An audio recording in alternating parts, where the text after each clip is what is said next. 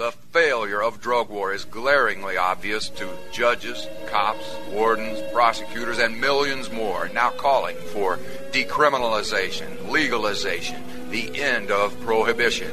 Let us investigate the century of lies. Hello, and welcome to Century of Lies. I'm your host, Doug McVay. At the recently concluded meeting of the Commission on Narcotic Drugs in Vienna, Austria, the International Drug Policy Consortium, along with some national delegations and UN agencies, held a special event to contextualize and discuss the findings and recommendations of an August 2023 report by the High Commissioner for Human Rights entitled Human Rights Challenges in Addressing and Countering All Aspects of the World Drug Problem. On this edition of Century, we're going to hear from some of the panelists. Let's start with the event's moderator, Peggy Hicks, Director of Thematic Engagement, Special Procedure, and the Right to Development Division at the Office of the High Commissioner for Human Rights. The midterm review provides an opportunity for states to renew and strengthen their commitment to human rights as part of transformative change to address the global drug situation. Indeed, there's a need for a robust, human rights based, and sustainable development led approach to drug policy Without such an approach, drug control efforts are likely to impede progress towards achieving the 2030 agenda and leaving no one behind. In this regard, in this message to the 66th session of the CND, the United Nations High Commissioner for Human Rights, Volker Turk, urged states to quote, focus on transformative change, crafting drug policies which are based on evidence, which put human rights at their center, which are gender sensitive, and which ultimately improve the lives of millions of individuals affected. The obvious question then arises what bold measures are needed for such transformative change? Uh, OHCHR's report, the entitled Human Rights Challenges in Addressing and Countering All Aspects of the World Drug Program, is our attempt to answer that tough question. The report was prepared pursuant to resolution of the UN Human Rights Council as a contribution to the midterm review of the 2019 Ministerial Declaration and was presented to the Human Rights Council in September of this year. It was also shared with the Commission on Narcotic Drugs at the Human Rights Council's request. The report highlights key concerns, including lack of and unequal transis, uh, uh, access to treatment and harm reduction, the war on drugs and militarization of drug control, over incarceration and prison overcrowding, the use of death penalty for drug related offenses, and the disproportionate impact of punitive drug policies on youth, people of African descent, indigenous peoples, and women. The report also makes a number of recommendations to address those concerns. That was Peggy Hicks, Director of Thematic Engagement, Special Procedure, and the Right to Development Division at the Office of the High Commissioner for Human Rights. Let's hear now from Her Excellency Ambassador Laura Gil, Permanent Representative of Colombia to the United Nations in Vienna. Colombia is very pleased to see this human rights report um, following Resolution 5224 24 of the Human Rights Council um, because we think it contributes to think about international um, drug policy, to rethink international drug policy. Since his very first address at the United General, General Assembly in September 2022, my president, President Petro, made a global call for a new approach to an international drug policy from a, with a human rights perspective. Our challenge, he said, is to overcome pro- prohibition as the dominant paradigm and implement the strategies that address the structural causes of this phenomenon. And a similar call was made by a group of states at the Human Rights Council in Geneva. In this report, we feel not only that the voice of Colombians was heard, but that an important contribution was made to establish a more coordinated and linked dialogue between the UN agencies in Geneva and Vienna. Well, we're very pleased to see um, that the report provides a relevant, relevant overview of development developments towards a more human rights centered drug policy. And one of the fundamentals elements that Colombia sees in this report is the urgent call for a shift from punitive measures to the use of policies ground, grounded in human rights and public health. In line with this approach, our government designed a new drug policy um, that was consulted with more than 2,700 social leaders around, around the country and 274 NGOs. Uh, and we have decided to do so because, as you know, we are the country that most that suffered the most from the impact of the failure of the so-called war on drugs. Um, the Truth Commission in Colombia identified drug trafficking as a factor of persistence of the conflict and violence in Colombia. And I want to stop on this point because I think it really, really matters. All the armed actors in Colombia were and are involved in drug trafficking. So tell me, do you think it's because we Colombians are more violent than other societies? Do you think we are born with some DNA uh, that makes us violent? No, that is not so. It's because of drug trafficking.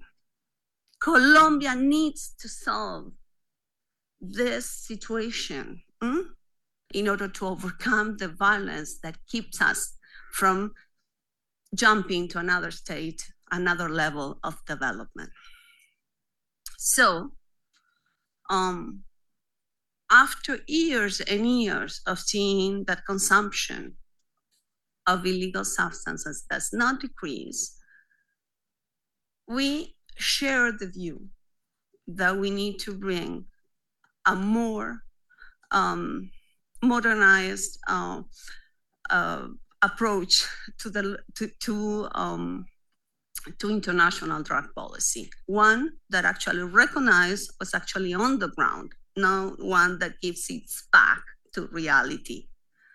17, 75 years after the Universal Declaration of Human Rights and 30 years after the Vienna Conference on Human Rights, Colombia shares a call made by the Secretary General to promote the global consensus around the Universal Declaration and to move forward into a new era of human rights and a new social contract. And we will not do so if international drug policy remains what it is. So I would say, I would like to leave you with these three messages. Colombia believes that if we have a report, it's not to be transmitted to Vienna so that the report is buried under paperwork. If we have the report, it's because we want the report to be discussed here and we want to have an impact here.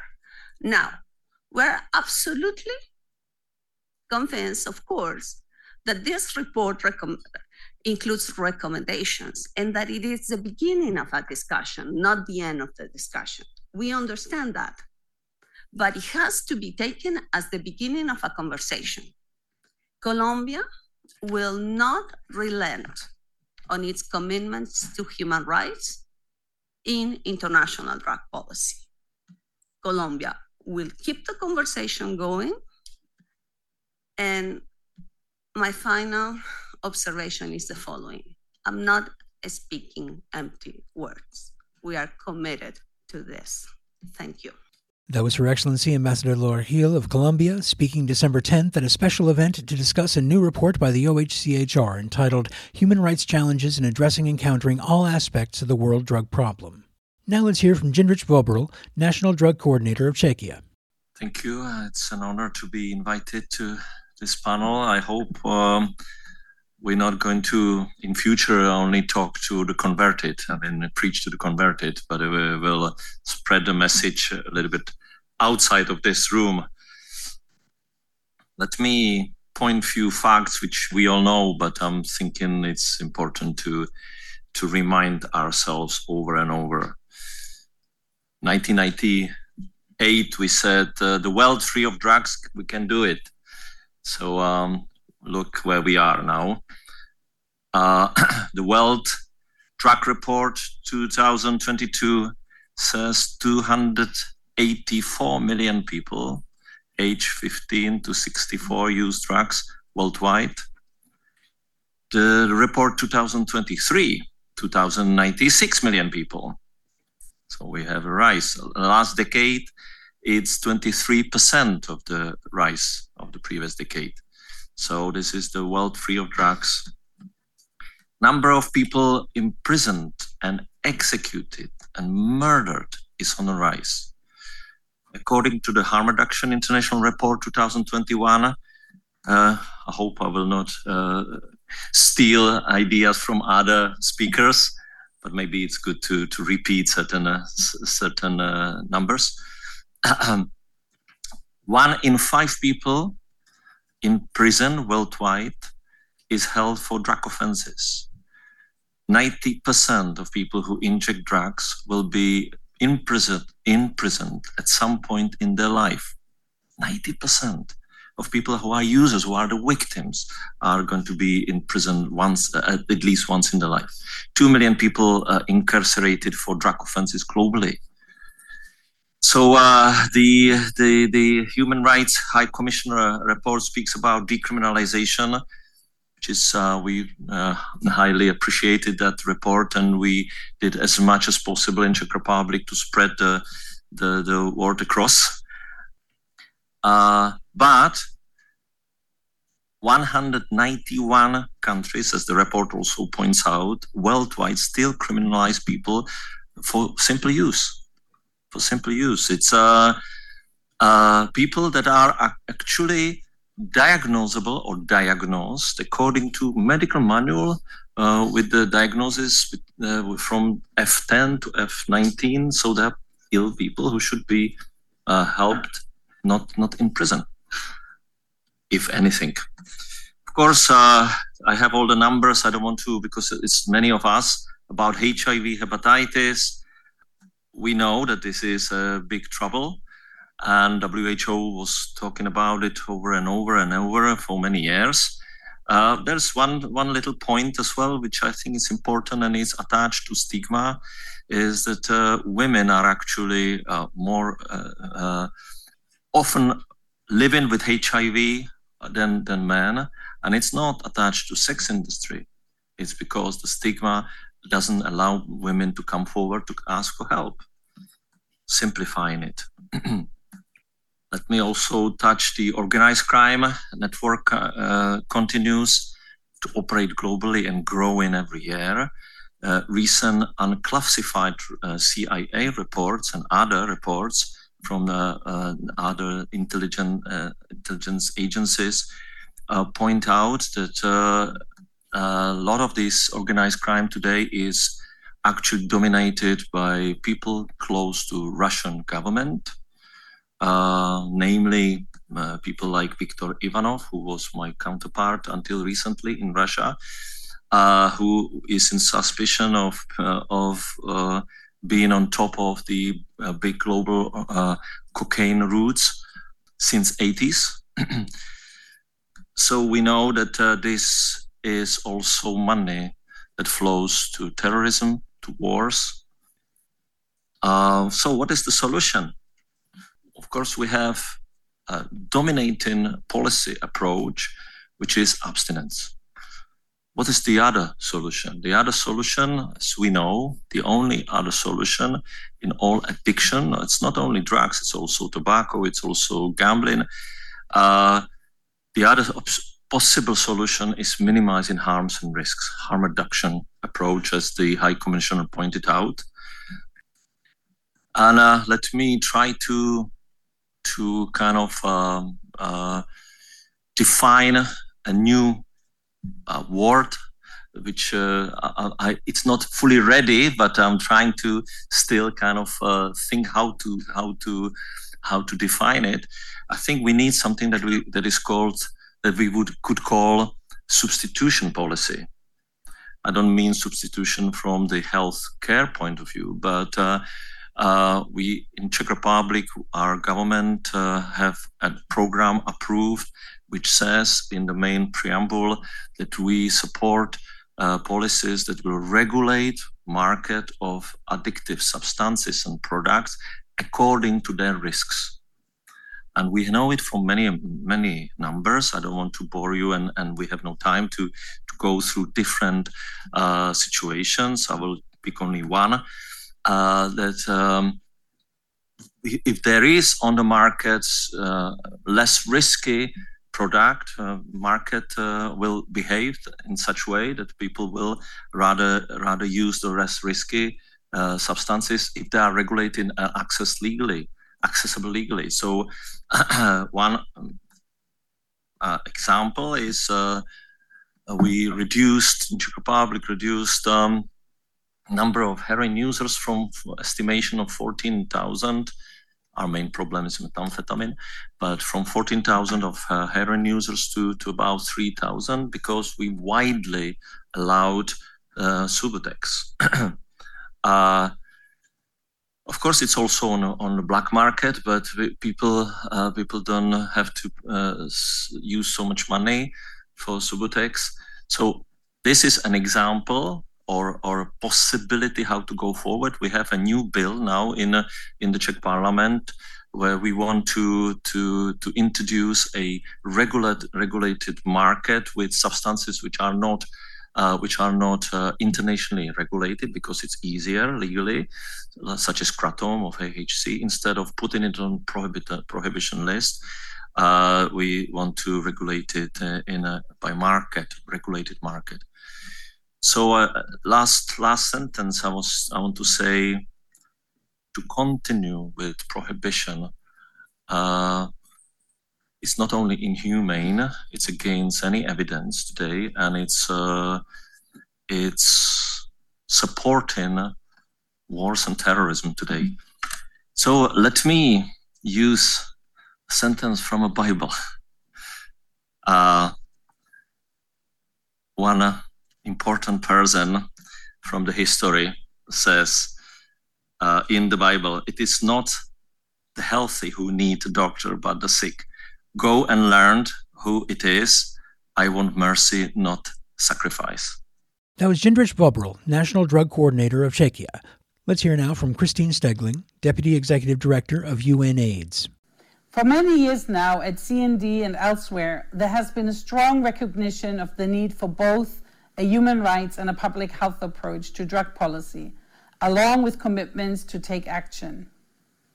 But promises have not led to programs. At the midterm review next year, we will be presented with a bleak picture. We are not on track. In the last five years, the number of countries with needle and syringe programs has not changed. And while there's a slight increase in the number of countries with opioid agonist treatment, still only 18% of people who inject drugs have access. It is true that we are seeing countries move towards a decriminalization approach. However, in many cases, it is replaced with equally punitive administrative approaches. The impact of our inaction is before our eyes. Among the general population, annual numbers of people acquiring HIV has reduced by 38% since 2010, 13% since 2019. However, among people who inject drugs, there has been no apparent change in infection rates. HIV prevalence is seven times that of the rest of the population. And in some countries, more than 50% of people who inject drugs are living with HIV. Since 2010, we have not moved. We are stuck. What is frustrating is that this is not rocket science.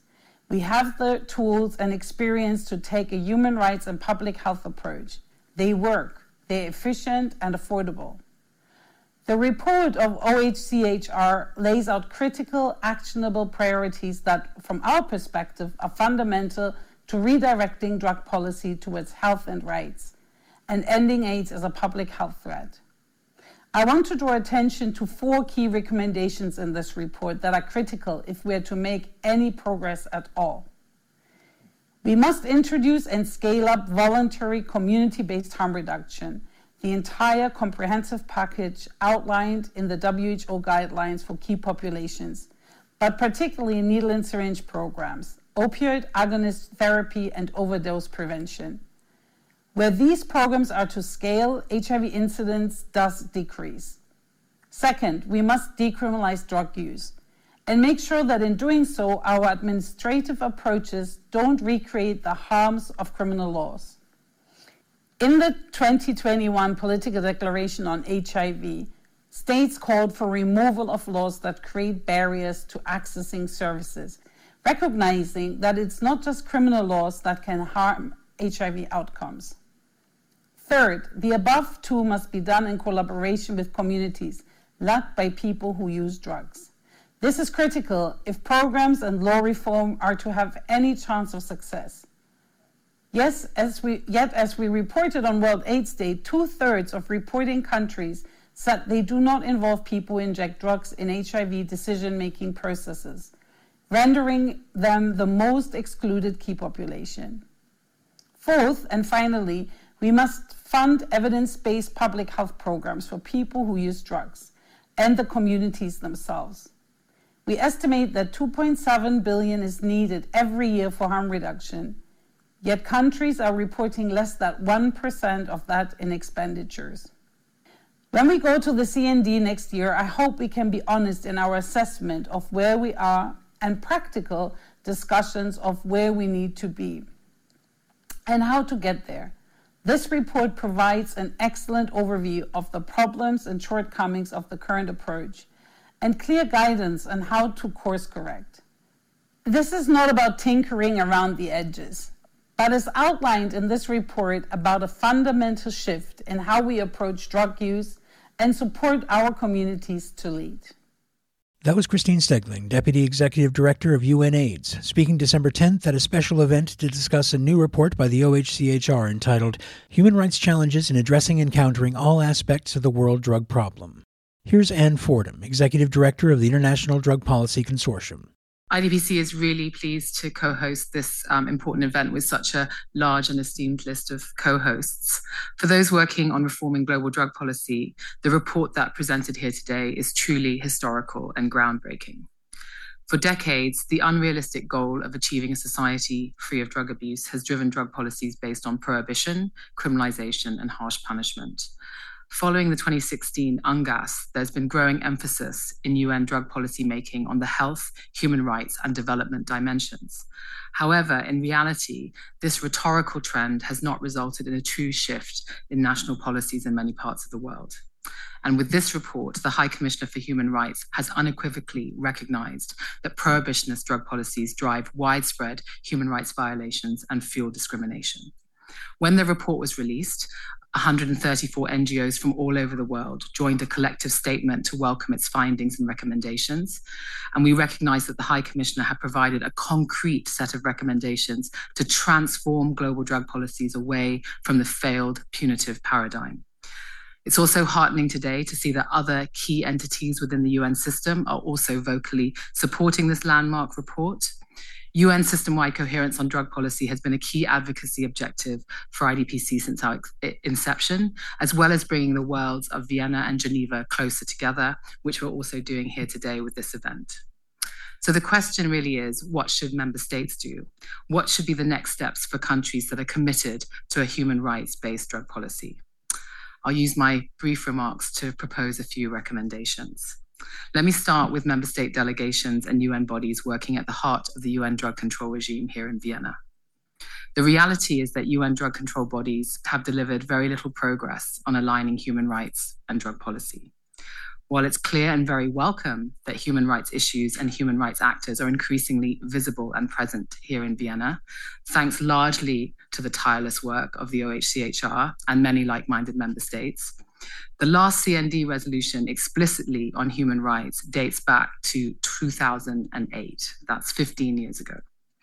When it comes to actual human rights language in the UN drug control setting, there's been almost no substantive progress since the 2016 UNGAS outcome document. We are yet to see a resolution that recognizes or encourages the contributions of human rights bodies here in Vienna. This stagnation stands in stark contrast with the new resolutions that are coming from the General Assembly and the Human Rights Council, which are bringing drug policy debates. Um, bringing to the drug policy debates critical issues such as the rights of indigenous peoples, farmers' rights, racial discrimination, and unequivocal support, unequivocal support for harm reduction. And if this is not resolved, the CND will become less productive and therefore a less relevant policy-making body. In addition, UNODC has done some important work on human rights at an operational level on certain issues such as compulsory drug detention and the HIV response for people who use drugs. However, in our view, the agency still fails to systematically place human rights at the center of its work. The clearest example of that includes, includes, a lack of reference, evidence, or recommendations on the human rights dimensions of drug policies in the World Drug Report, or its silence in the face of grave human rights violations committed in the name of drug control, such as the death penalty. The lack of a forceful defense and promotion of the decriminalization of drug use and possession for personal use, a policy that is at the center of the UN Common Position on Drugs, is also very concerning. Facing these realities, the member states and UN entities, entities that are committed to aligning the global drug control regime with human rights need to take a step forward and coordinate in order to ensure that the human rights agenda has a central space has the central space in Vienna that it deserves. Some actions in that direction could include ensuring that the outcome document of the upcoming midterm review welcomes this new report by OHCHR and brings in the positive language developments on racial justice, Indigenous people's rights, and harm reduction that have emerged in the General Assembly and at the Human Rights Council. Member states could also consider introducing new resolutions on the human rights dimensions of drug policy. Member states should urge UNODC and its executive director to report consistently on the human rights dimensions of drug policy and to unequivocally call out human rights violations and to promote clearly harm reduction and decriminalization. And of course, OHCHR should continue to cooperate with OHCHR, sorry, UNODC should continue cooperating with OHCHR in order to support the continued presence of human rights experts at the CND. Let me conclude briefly with a recommendation also for Geneva. We have seen how OHCHR and human rights mechanisms are increasingly reporting on drug policy. Over the last decade, their contributions have changed the face of global drug policy debates, and the report that is being discussed here today is a culmination of that effort. However, the work of special procedure mandates has been limited in scope, depends on the personal interest of the mandate holders, and lacks consistency. If we want to have a genuine understanding of the human rights dimensions of drug policy and to generate recommendations that will change the system, there are many topics that require more attention.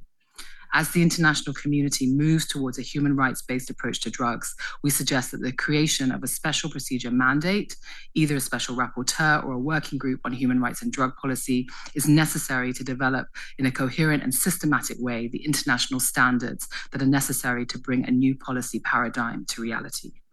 Finally, I do really believe that the presentation of this report in Vienna today is a historical moment that builds on the encouraging momentum that we've seen over the past decade in firmly centering human rights in UN drug policy debates. And our hope is that true transformational change is coming, that heralds a genuine paradigm shift away from repression and punishment towards drug policies that truly prioritize human rights development and social justice. That was Ann Fordham, Executive Director of the International Drug Policy Consortium, speaking December 10th at a special event to discuss a new report by the OHCHR entitled Human Rights Challenges in Addressing and Countering All Aspects of the World Drug Problem. And for now, that's it. Thank you for joining us. This has been Century of Lies. I've been your host, Doug McVay. Century of Lies is a volunteer production for community radio and syndicated via the Pacifica Foundation Radio Network's AudioPort service. Please support your local community radio station.